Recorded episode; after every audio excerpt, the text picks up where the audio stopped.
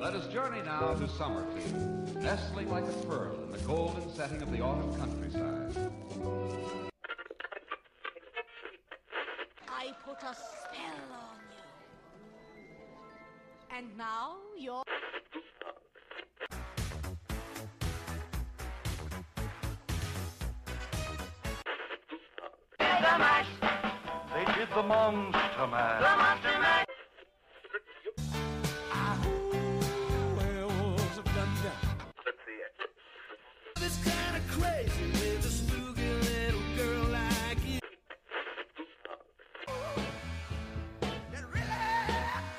Me so in the midnight hour.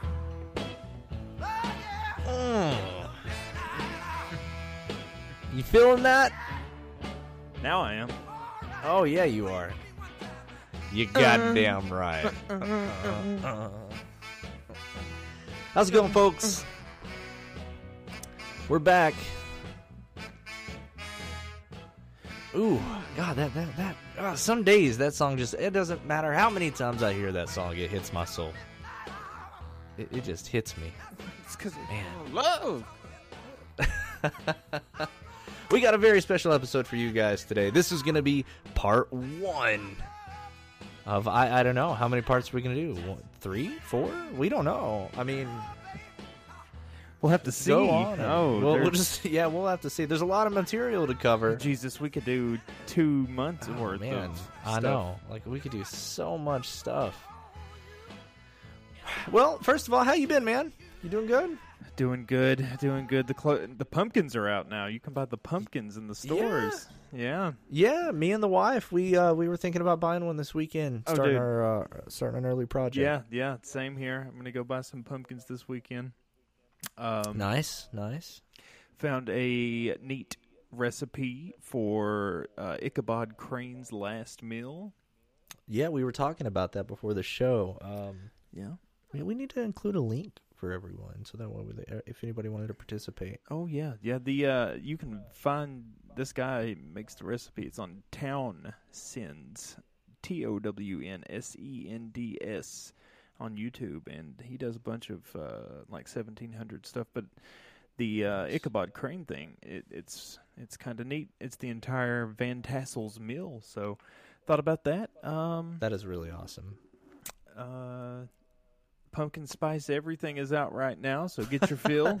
Yeah, get it, get it in because oh man, we have a Starbucks outside of my work, and uh, everything just smells like pumpkin spice right now. Not that I'm not, I'm not knocking that. I actually love that smell, but uh, you know, it's that time of the season. No, no pun intended. Dunkin' is better, my friend. Dunkin' is better. really, really, I mm, I don't like I don't like their donuts. I don't even eat their donuts. I, I can't. They're you know uh, what? Everything bad bagels. donuts? They're uh, they're they're coffees. They're iced coffees. They're Mm. they're bacon egg and cheese bagels. Fan freaking Oh, tastic. man. I don't know. Maybe I'll try it tomorrow. What do you guys have a myself. Dunkin's? Dunkin' Donuts? Yeah, yeah. Of I thought it was strictly East Coast.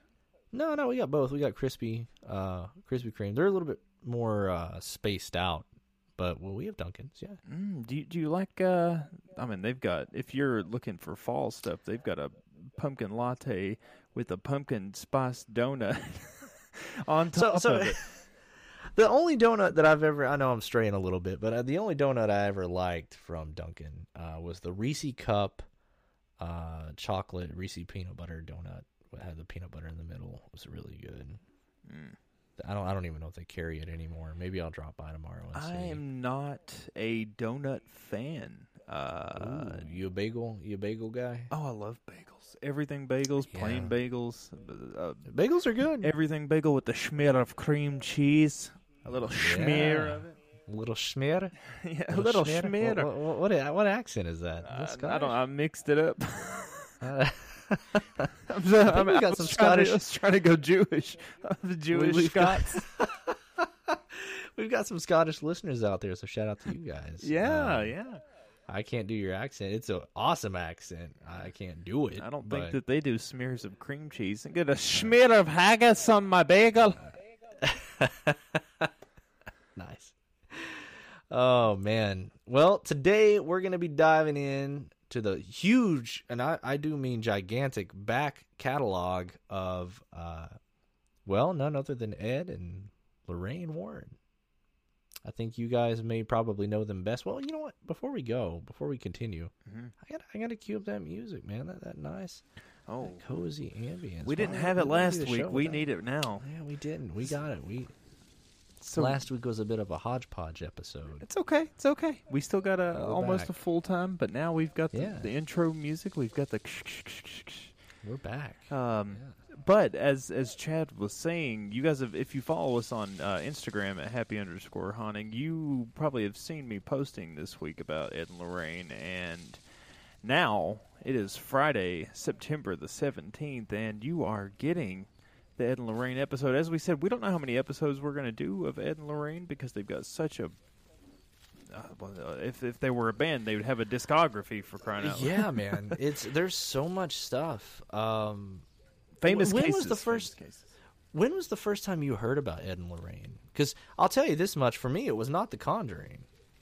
Uh, no, I probably I couldn't give you a specific date. I know that it was Travel Channel that brought them into my vision. Yeah, uh, that's probably well. It was either that or it was a special features on one of the Amityville horror DVDs back in the day. Oh no, this for me it was uh, before. I mean, I hadn't. Maybe I'm not going to say it was before the movie had came out because Amityville had been redone two or three times. But Oh man, yeah, yeah, if uh, could do a series on that. the Amityville, oh I know the Amityville case, the Annabelle case, the the Perrin family house, which is uh, um, um, um oh, which one was it? It was haunting. No, it's the Conjuring. The Conjuring, yes. The, Conjuring, Perrin The family Conjuring. house is the Conjuring. Well, they were also involved in the real haunting of Connecticut, right? Yes, yes, they were. thought as so, yeah. Um, which the haunting of Connecticut? Refresh my memory. That's where they're in the funeral home, right? Correct. I believe the house was actually built on a morgue. Okay, yeah, that's the. Yeah. I'm going to butcher this last name, but that's one of their most famous cases. That's the Sneketer, S N E K E D E R house. Sneakeater? Yes. Sneakeater? Yeah. I don't know. Um, yeah, that one's fascinating. Um, I think if you've ever been fascinated, you know, most of our listeners are probably already into the horror and the occult and all that jazz. So, I mean, you guys have probably known about Ed and Lorraine way before the movies as well. Um, but I, I figured we would we would probably touch upon, I guess, their most famous, most well known cases uh, for those who are mostly familiar with the films. Um, but we got a lot to we got a lot to dive into. So, uh, Justin, you want to take us away?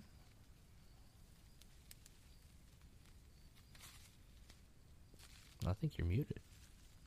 Yeah, sorry. Oh, Uh, it's yeah. okay. Um, it happens.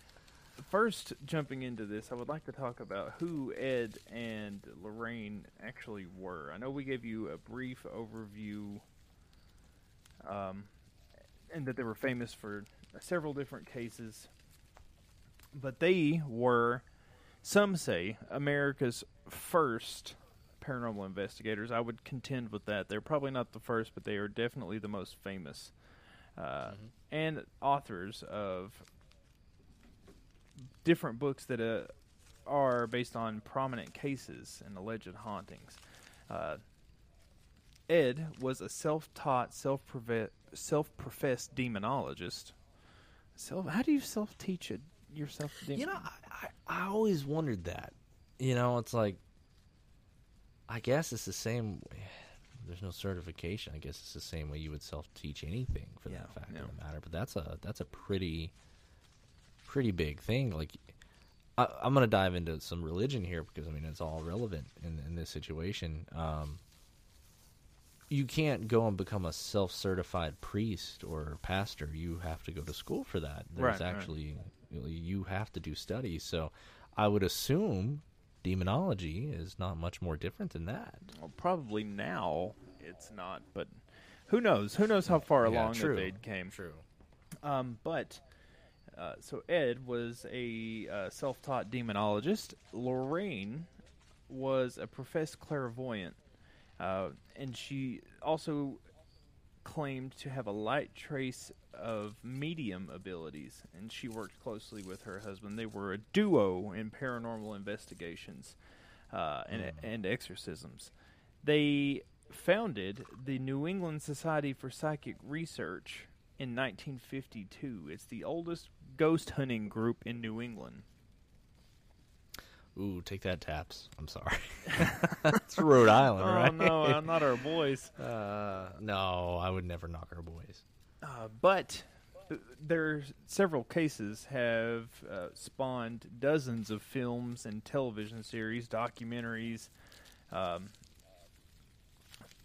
onward and upward is uh, it's it's safe to say that Ed and Lorraine were not broke from Yeah. you know they weren't Yeah. poor.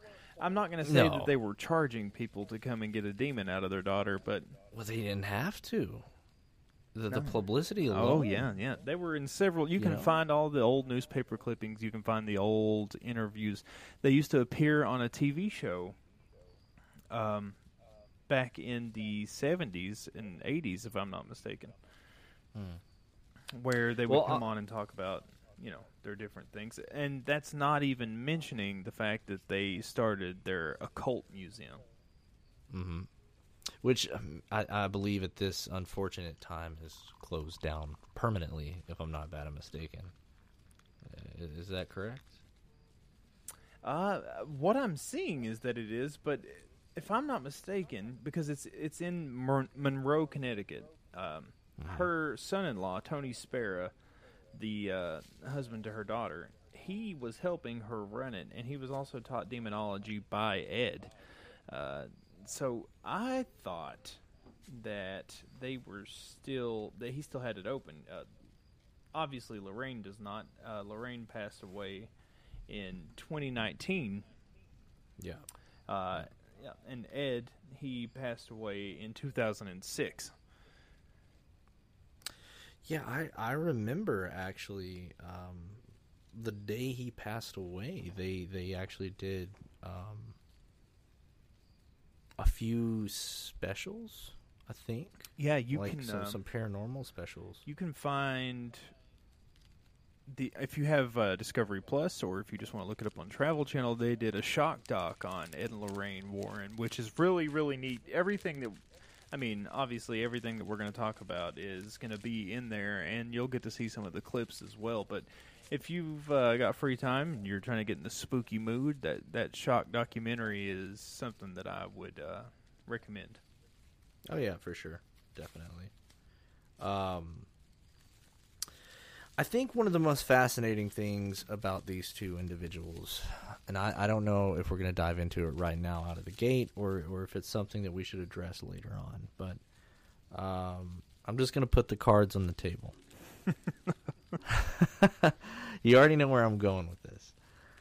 A lot of people believe that these two individuals were what we like to call con artist. See, okay, um, con artist. I would you, as an individual, put a label of con artist on either of these two individuals?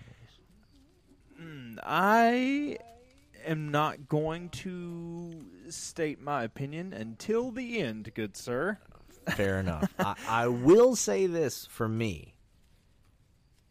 They were very, very, very sly opportunist.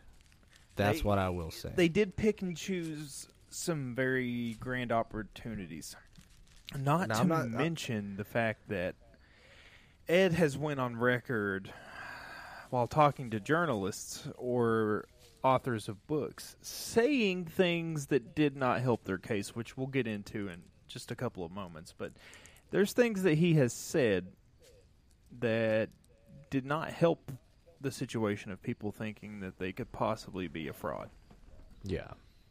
Well, we do have a little clip queued up. Um, would you care to take a listen?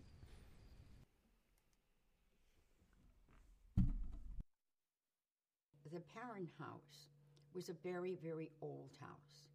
Very, very old house. Now, certain families, certain families can move into these houses where phenomena has taken place, but it doesn't affect them. Other families can move in and hell breaks loose. I mean, they weren't the kind of people that were opening doors with Ouija boards and doing things like that. They weren't that kind of people. They were living out in the country.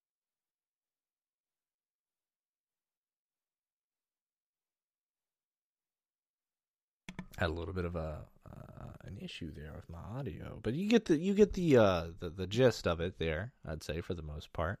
Yeah, that was Um, uh, that was Lorraine talking about the uh, Perrin family, which is the family uh, in the movie The Conjuring, the actual Yes. family that The Conjuring was based off of.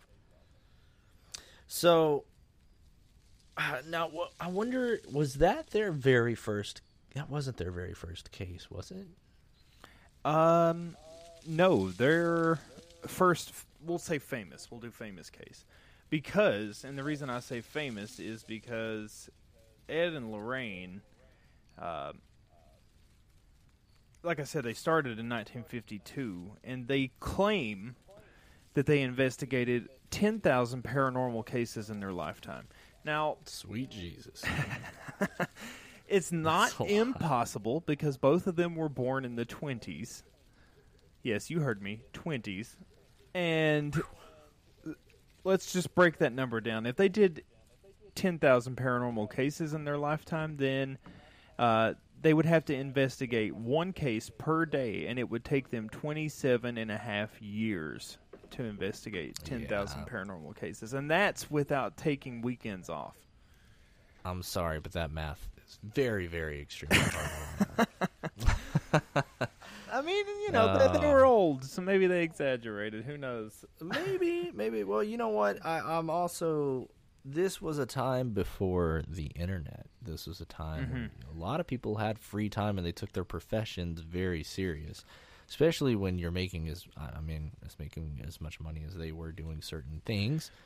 Um, I mean, they were also members of uh, devout members of the Catholic Church, so they lived yeah, and breathed Yeah, they did. this. Um, you asked what their if the Perrin family investigation, the Conjuring House, uh, was their first big investigation. It was not.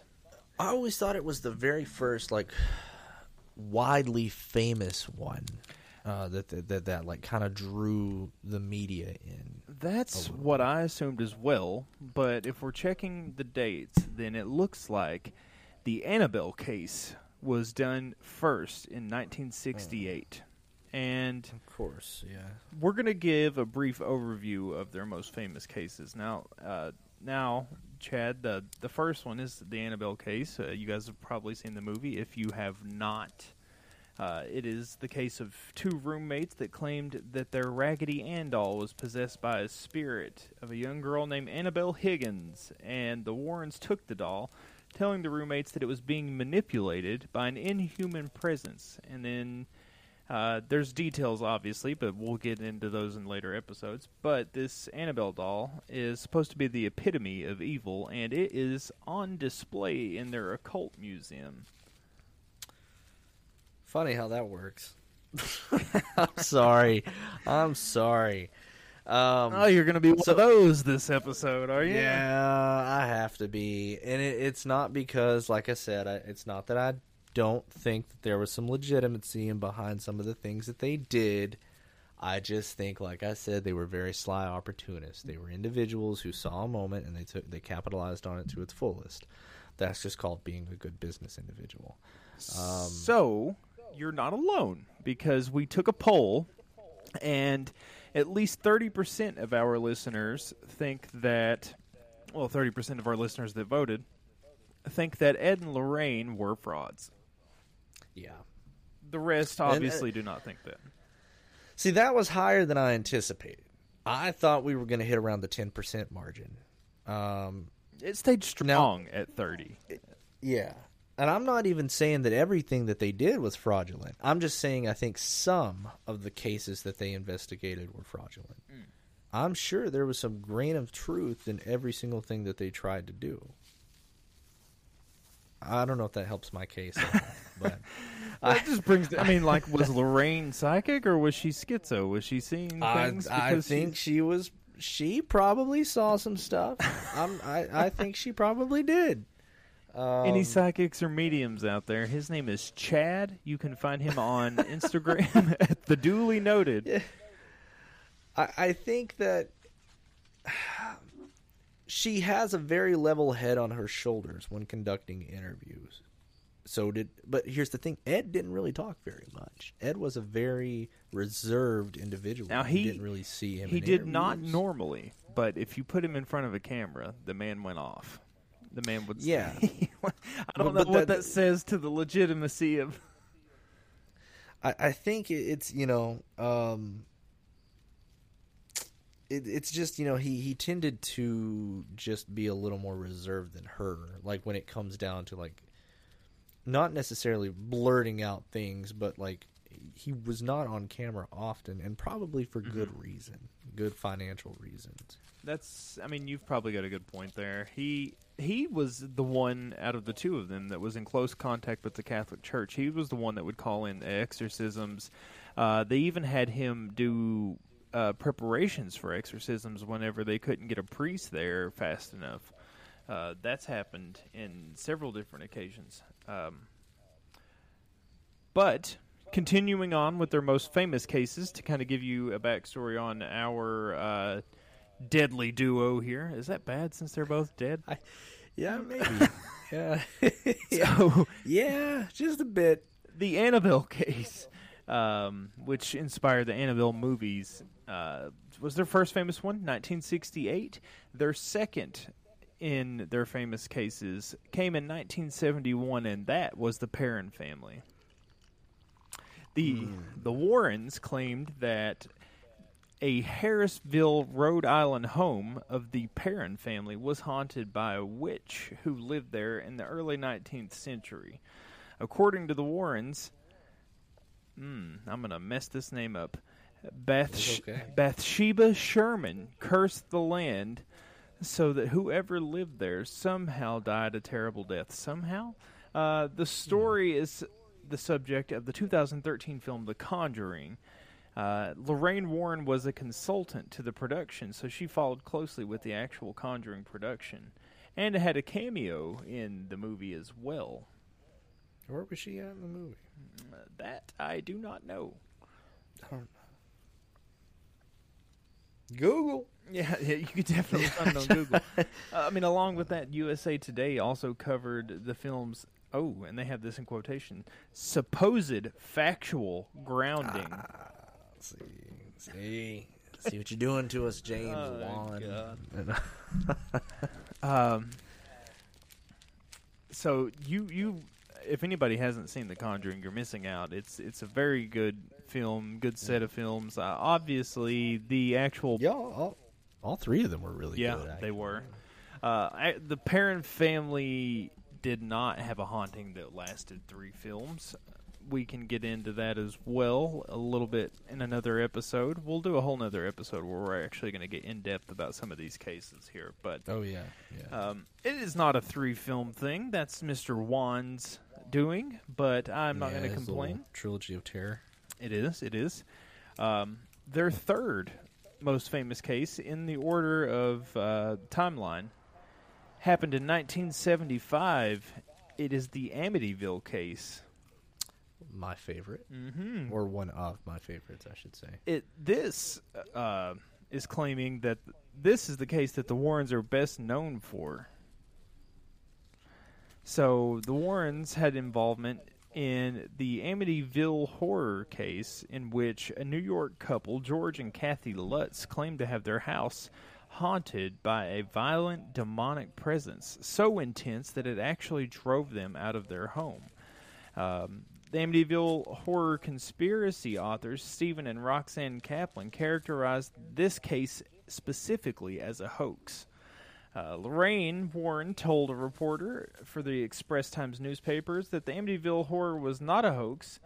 Uh, the reported haunting was the basis for a 1977 book, The Amityville Horror, adapted into a movie in 1979, and in 2005, when the best, in my opinion, was done with uh, Sir Ryan Reynolds.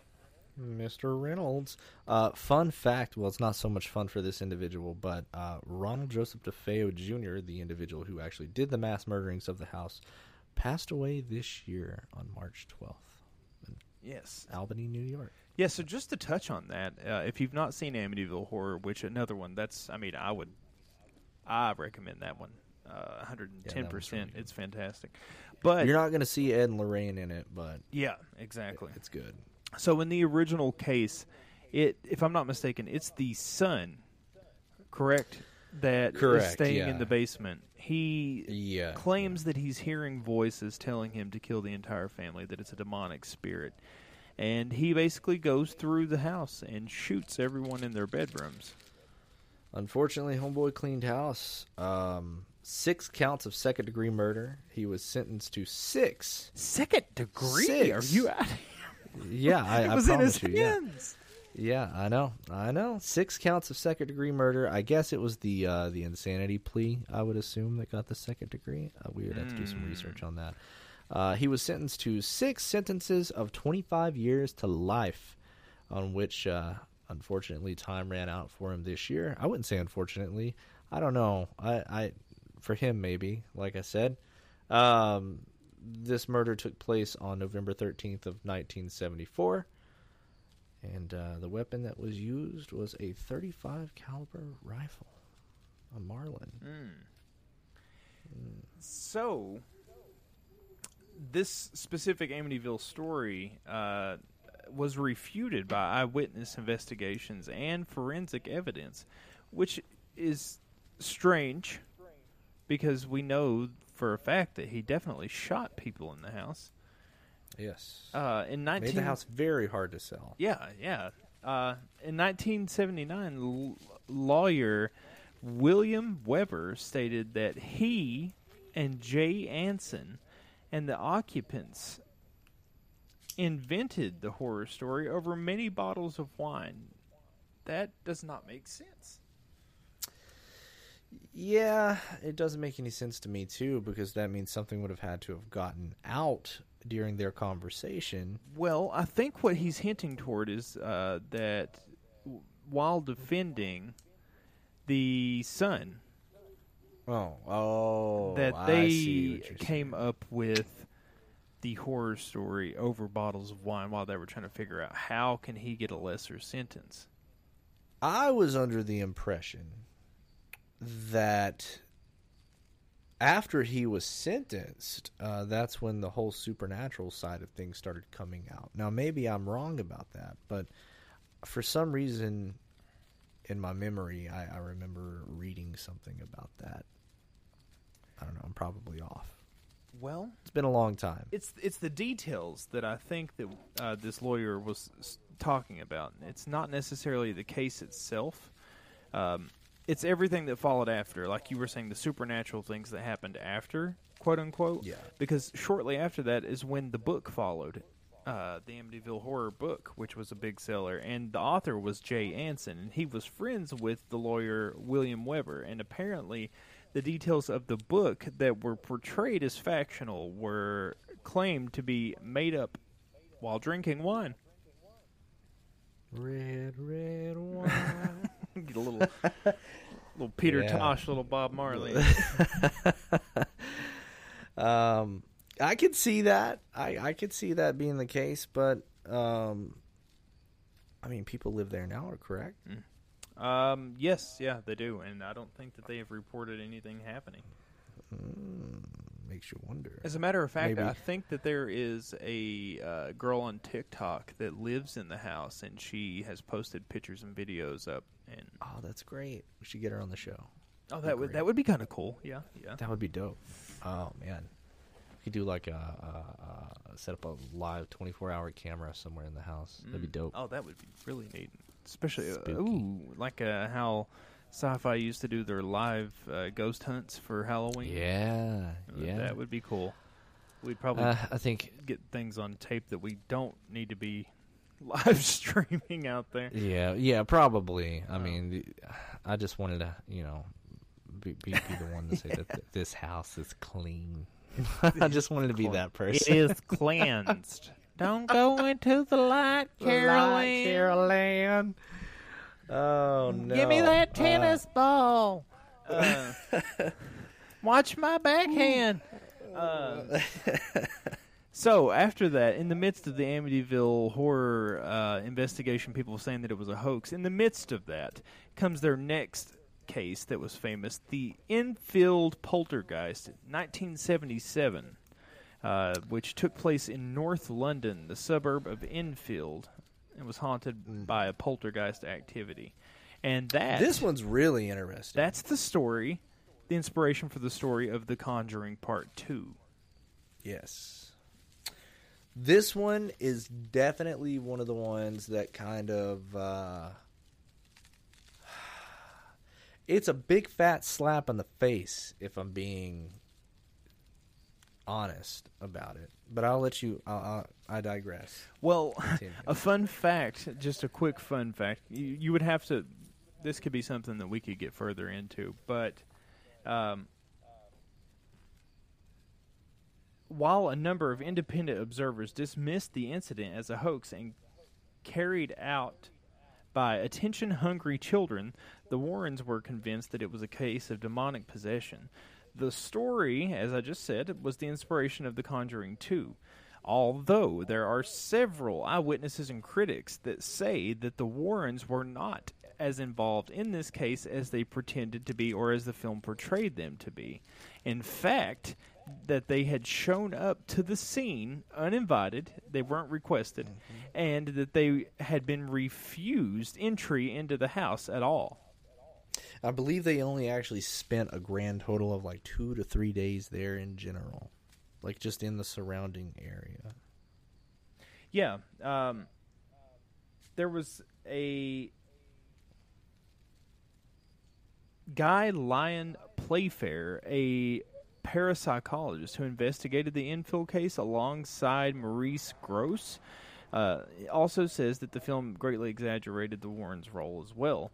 He stated in 2016 that they turned up one time and Ed told Playfair that the Warrens could make money out of the case and that that's why they showed up. See now, Ed? I don't know if he really said it, but Ed. Uh, Ed, you dirty, dirty bird. If it's true, then Ed was probably like, ah, everybody's wanting a little bit of money. yeah, I'll just tell this guy, he'll get some cash, we'll get some cash. Lorraine gets to keep thinking she's hearing spirits. what if he was just enabling her? Like, what if that's what it was the whole time? He's like, my wife's crazy, but I gotta enable her. See, if they're I don't know why if I'm they're making him sound frauds, like then that. he definitely enabled her and enabled her for God, years. that's horrible. He would. I mean, unless she was in on it, we can't just pretend that Lorraine is this innocent woman. Very Well, possible yeah, no. that she could have been in on it. But if she was not, then he was like, "Do you hear something?" And she's like, "Yeah, yeah, I do." Like a dog. What's that, girl? What is that? God, that's awful. Go get, go get it. Go, go get that ghost. Go get that demon. Better get Oh that my demon. lord. Go, Oh, get the doll. Get the Raggedy Ann doll. go, go get that raggedy Ann. You like you told me, don't you? Oh God, that's awful. I apologize to those who were deceased and no longer with us. Yes, sorry, Lorraine. Moving on. this is one of my favorite cases uh, that they did, and it is not one uh, that has been talked on much until recently, because this is the most recent Conjuring film. I don't think that they did the Conjuring film uh, that well, from what I've heard, I, I agree. but it is the uh, the possession of Arne Johnson. Uh, This one's a this one's a beast. Yeah. No pun intended. it. Yeah, this one's a beast. This took place in 1981, a few years after the Enfield poltergeist. Uh, Arne and Arne Cheyenne Johnson was accused of killing his landlord, Alan Bono. Ed and Lorraine Warren had been called prior to killing to the killing to deal with the alleged demonic alleged demonic possession of the younger brother of the Johnsons' fiancee. Uh, the Warrens subsequently claimed that Johnson, Arne Johnson, was possessed, and at trial, Johnson attempted to plead not guilty by reason of demonic possession, but was unsuccessful in his plea. Uh, the story is made into film, into the movie The Conjuring The Devil Made Me Do It. The case was described in the 1983 book The Devil in Connecticut by Gerald Brittle. Um, the brief overview, if you've not seen The Devil Made Me Do It, because you've probably heard the same things that I did, that the film wasn't as good. Arne Johnson was marrying the love his his high school sweetheart. Her, they had just bought a brand new house. Her younger brother was at their house that they had just bought, helping them clean. He was in what would be their master bedroom, where he was, as he says, shoved to the ground, and that's when the demonic presence that was in their new house latched onto him. They were all hmm. afraid. They stayed one night and started hearing thumps and walking around, and they move out and move into a new house.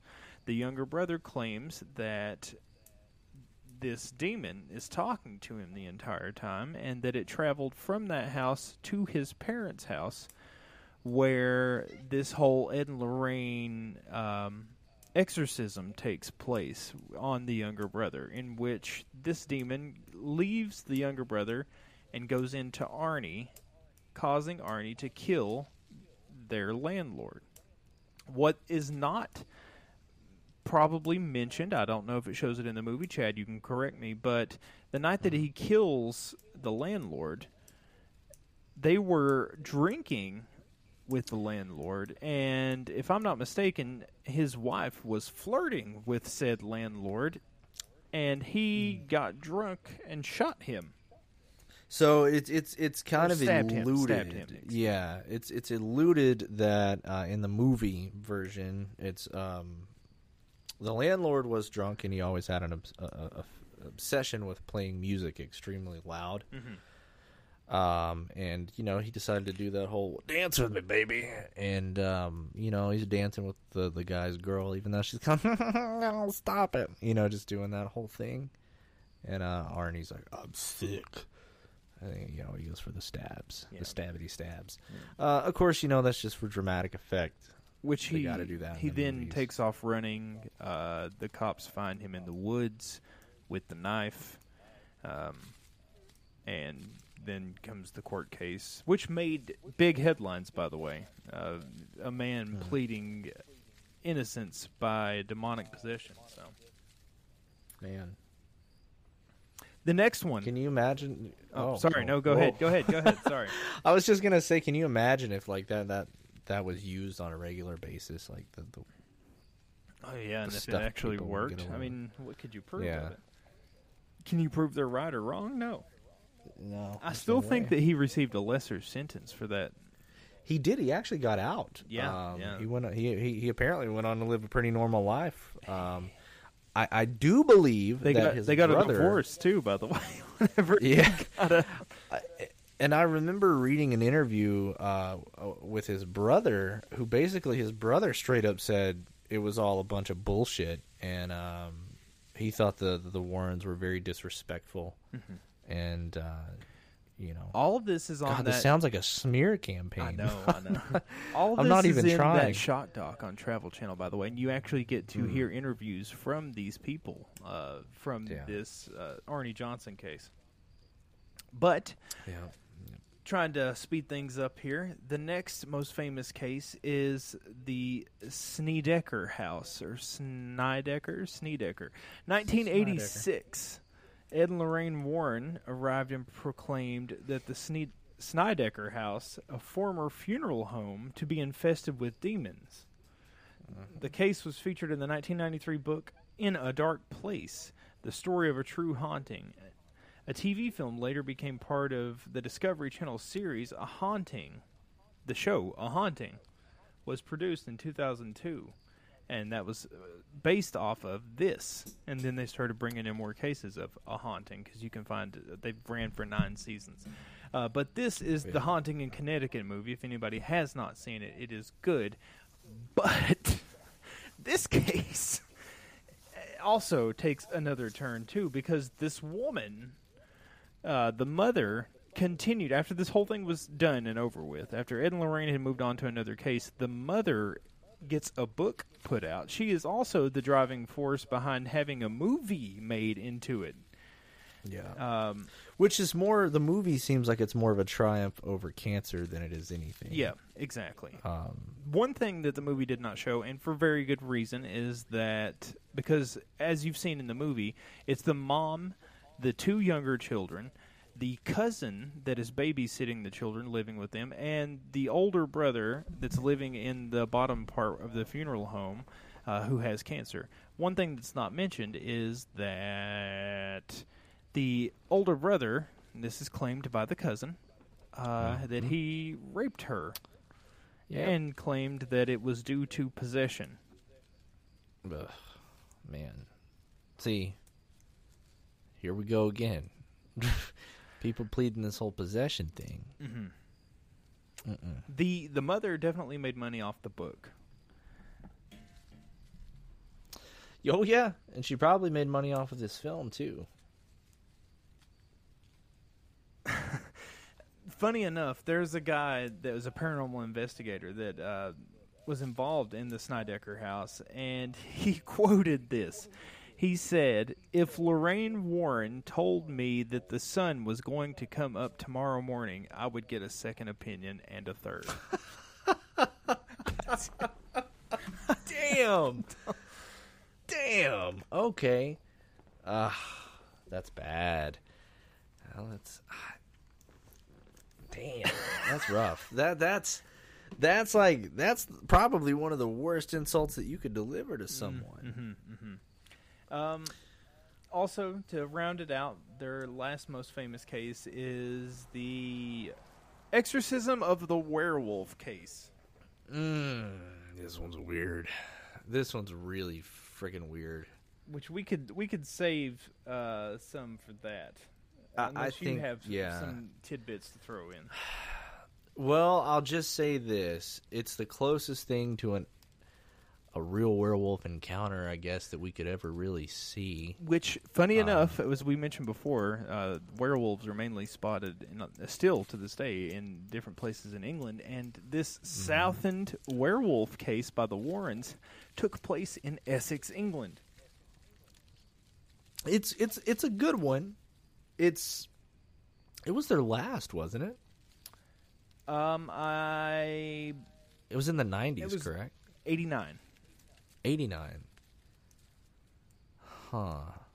It they it really didn't last. have much of anything to do with it, from what I'm reading. Well, I thought that they attended the court trial. they so basically um, an ordinary a carpenter named william ramsey uh, claimed to be possessed by a demon that compelled him to take into the form of a werewolf ramsey experienced his first quote-unquote transformation at the age of nine as he described it and he was playing outside and he felt an icy cold breeze followed by an awful smell before he knew it he flew into a rage uprooting a fence post with the fence still attached gnawing at the wire mesh. Ramsey would not experience another episode like this until adulthood. Uh, Damn, Ramsey. He would fly into violent fits of rage, during which he would display inhuman strength, baring his teeth and growling and curling his hands like claws. The Warrens caught wind of this in 1989 and convinced Bill Ramsey to come to their church in Connecticut and undergo an exorcism with a specialist, Bishop Robert McKenna. So, this, like I said, this is probably the closest thing that we've ever had to a reported "quote unquote" werewolf case on file, uh, un- unless you count like uh, the, the the Michigan Dog Man or, uh, um, oh man, I can't think of the name of that video. You know what I'm talking about. Um, we'll we'll bring that up later Yeah. on down the line. But anyway, this is yeah definitely the closest thing that we'll ever see to that. I think. Um, Agreed. I always thought that they attended the court case, but maybe I, I couldn't remember uh, to what caliber they were involved in. But it was definitely a lighter caliber. Yeah, apparently uh, they they just came in at the butt end of things uh, for the Yeah. for the exorcism. But those are the main cases of the Warrens, and briefly, I would like to go into the fact that um, we had another poll, and that was if anybody would actually go to the Warrens Museum and see the Annabelle doll. It was hundred percent yes. Oh yeah, Uh, No we doubt. didn't have any no's from the viewers or listeners out there. But going back to our first poll, if they are frauds, and this is touching on everything that we've been reading. Uh, Yeah, Here's yeah. some food for thought on if they were frauds, even if uh, because I want to believe that they're real. But here are some things on the latter part of that argument. Uh, the Lutzes in the Amityville house. They could they claimed that they had found a demonic hoof print in the snow outside of their house. But after research, the Lutzes could not have found a demonic hoof print in the snow when they said that they did because the weather records from that day and time in that area showed that there was zero snowfall to leave footprints in. Uh, The book details extensive damage to the home's doors and hardware. The original locks, doorknobs, and hinges were actually untouched after they went in and investigated.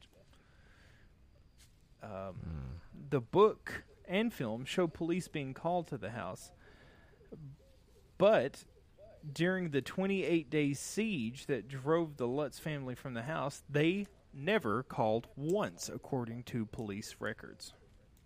Jesus, Moving on. breaks my heart, man. It just breaks my heart because like I want to believe in this stuff so bad, but they just make it so damn difficult to. Yeah, I know. Um.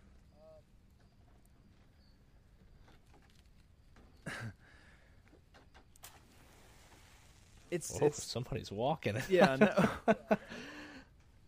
so the case that f- was featured in the original Conjuring movie was a real life haunting, as we said, the Perrin family. Uh, and one of the children have confirmed that the movie is accurate. However, the woman who currently owns the home where the parents lived, Norma Sutcliffe, says the movie is complete fiction and ended up making an hour long YouTube horror video uh, about all of the Perrin family.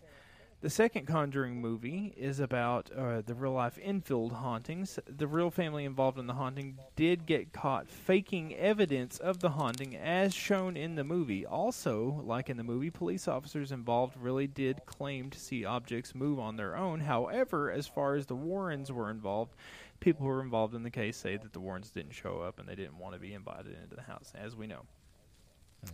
Um, the haunted Annabelle doll that the couple is famous for, that Ed and Lorraine are famous for, is certainly an extremely creepy story, but that's probably the whole story because this specific story first appeared on an episode of The Twilight Zone, which aired seven years before the Warrens ever met the roommates with the Annabelle doll. Uh, the episode is titled The Living Doll on the show's fifth season of The Twilight Zone. Which is uh wonderful show by the way. For those who have never seen it. I don't know who hasn't, but uh that that's the first thing that my brain went to was oh, they probably Twilight Zone. Just a bad, you know, Twilight Zone day. Uh, there are several different accounts of specifically um, the haunting in Connecticut case that they did. The um, whenever the reporter came to ask them questions, Ed specifically told this reporter that the family was crazy to not believe what they said. He gave the guy two sentences of what happened, and then he said, quote unquote, Go ahead and make the rest up. Make sure it's scary, though. Oh my god. Damn it, Lorraine. Damn it, Ed. Damn it, both of you.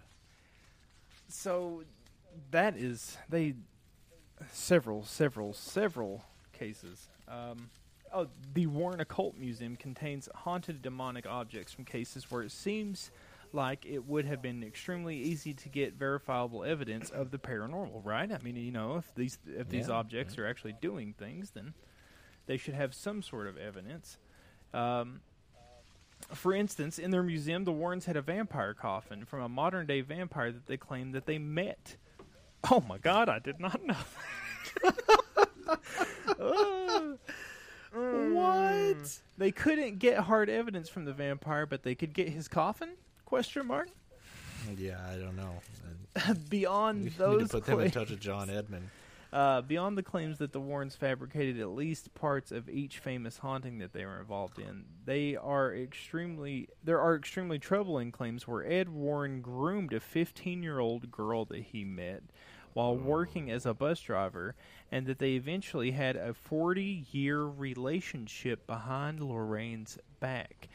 The Warrens officially said that they moved the girl into their house because she had nowhere else to go and they felt sorry for her. When Jesus Lorraine signed on to consult with the Conjuring movie, she got contracted. She got a contract that states that the movie will not feature any of the negative uh, things about Ed, including the sex with minors, child pornography, prostitution, or sexual assault that he was accused of. My, God, the Catholic Church! Yeah, there you go. We've Spotlight. We've come full circle. oh my god, I don't think I like the Warrens anymore. Uh, I was gonna ask. I, we're running out of time, so I wanted to get your your your uh, final opinion Um, before we before we close out. I, know think what that a, if what a moment to ask. I think right? that especially after reading that, uh, that was genuine reaction. I've never heard anything about that from Ed. um, so I think that if they faked stuff, that they faked parts of the case. I think that they probably did walk on into some spooky shit, but I think that the huge parts that movies were made off of, they probably exaggerated. Yeah. Um, I'm going to give it a percentage rating. I think that there is about 15% of what they said was true. The rest Oh my god, that's low. a bunch of a bunch of hoopla. Did the child pornography throw you off? Is that? Oh no. Well, I mean that doesn't help his case any. Um, but I, I will say this: I'm a firm believer in the paranormal. I I I want to believe every little thing that I can, but when the evidence is stacked against you and it looks very favorable against you, I gotta go with uh, the proof that's in the pudding. And I- I'm sorry, uh, ghost of Ed and Lorraine. I think you're, you're crooks. You're, you're crooks. I, I I don't think that you're complete crooks, but I think that you've definitely got some skeletons in your closet, and you did not exercise those. That's a damn shame.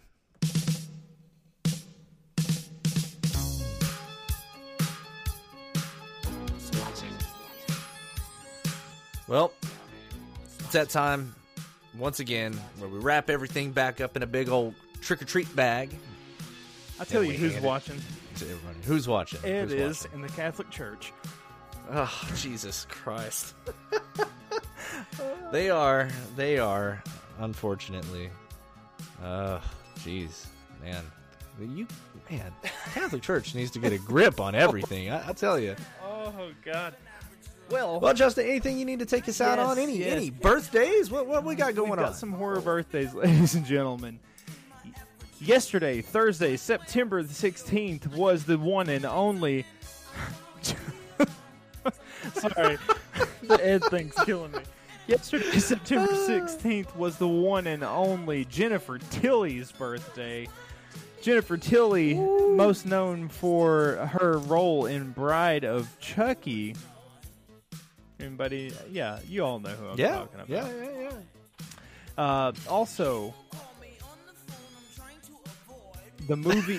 sorry, it's We're it's still hung me. up over this Ed thing. Uh, Man, we can't even give uh, we can't even give Miss Tilly a proper birthday send off. Sorry out there.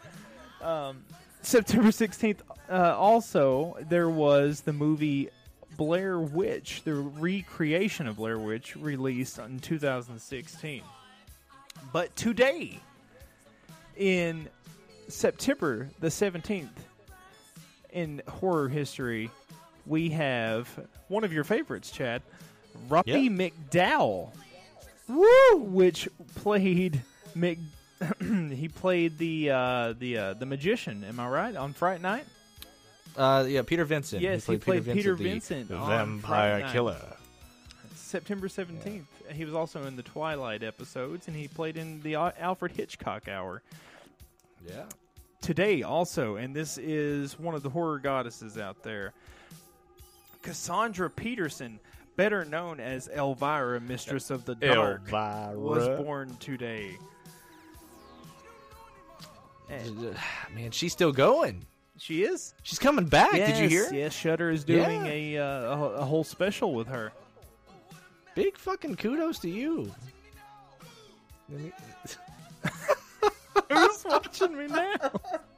Is it? I bet the IRS was having a field day with them. Oh, Oh man. oh. that was probably the only records that they had were clean. Oh, was the IRS jeez. records? They got you know, don't know. yeah, they got they got paid up front. Uh, maybe, maybe. Who else we got? Was that everybody? That is it. Besides that, the only movie, horror movie, notable one that was released uh, on September 17th is the movie Devil, which was released in 2010. Devil, devil, devil. M. Night Shyamalan, right? Yes, sir. I'm not Shyamalan. Eh, not his best movie, but go watch it anyway. It's pretty. It's Oh, decent. I did miss a birthday. Ian Whyte, who starred in Alien vs. Predator in 2004 uh, and Alien vs. Predator, Predator Requiem. He was also in. Requiem? Yeah, sorry, Requiem. I, I can never say that word. Yeah. It's hard for me. He, he was also in Prometheus, and he was in Game of Thrones. He The played hell? uh, some of the White Walkers as well as Gregor Clegane in Game of Thrones. Was this um? He played one of the aliens or something, right? Or one of the predators? And you talking about? Oh, and, yeah, yes, he did. Yeah. Oh, okay. does a lot of Okay, I was just. I was just like, what? I don't know. Anyway. Well, guys, go take our next poll. I don't know what it's going to be yet. Uh, we got some interesting episodes coming up for you over the course of the next couple weeks as we bleed ourselves deep down Oh, yeah. into the roots of spooky season. Just to kind of get you guys Uh, ready, we've got uh, another Ed and Lorraine Warren. I don't even know if I want to anymore. I, at this point, yeah, this may be a one-off. I don't know. we if I wanna- an episode specifically on witches. We're going to also tackle most haunted places in America and get ready for our Halloween, Halloween, Halloween candy from different countries episode. God, Ed's killing me. Get me off of here. Yeah, okay. Good night, everyone.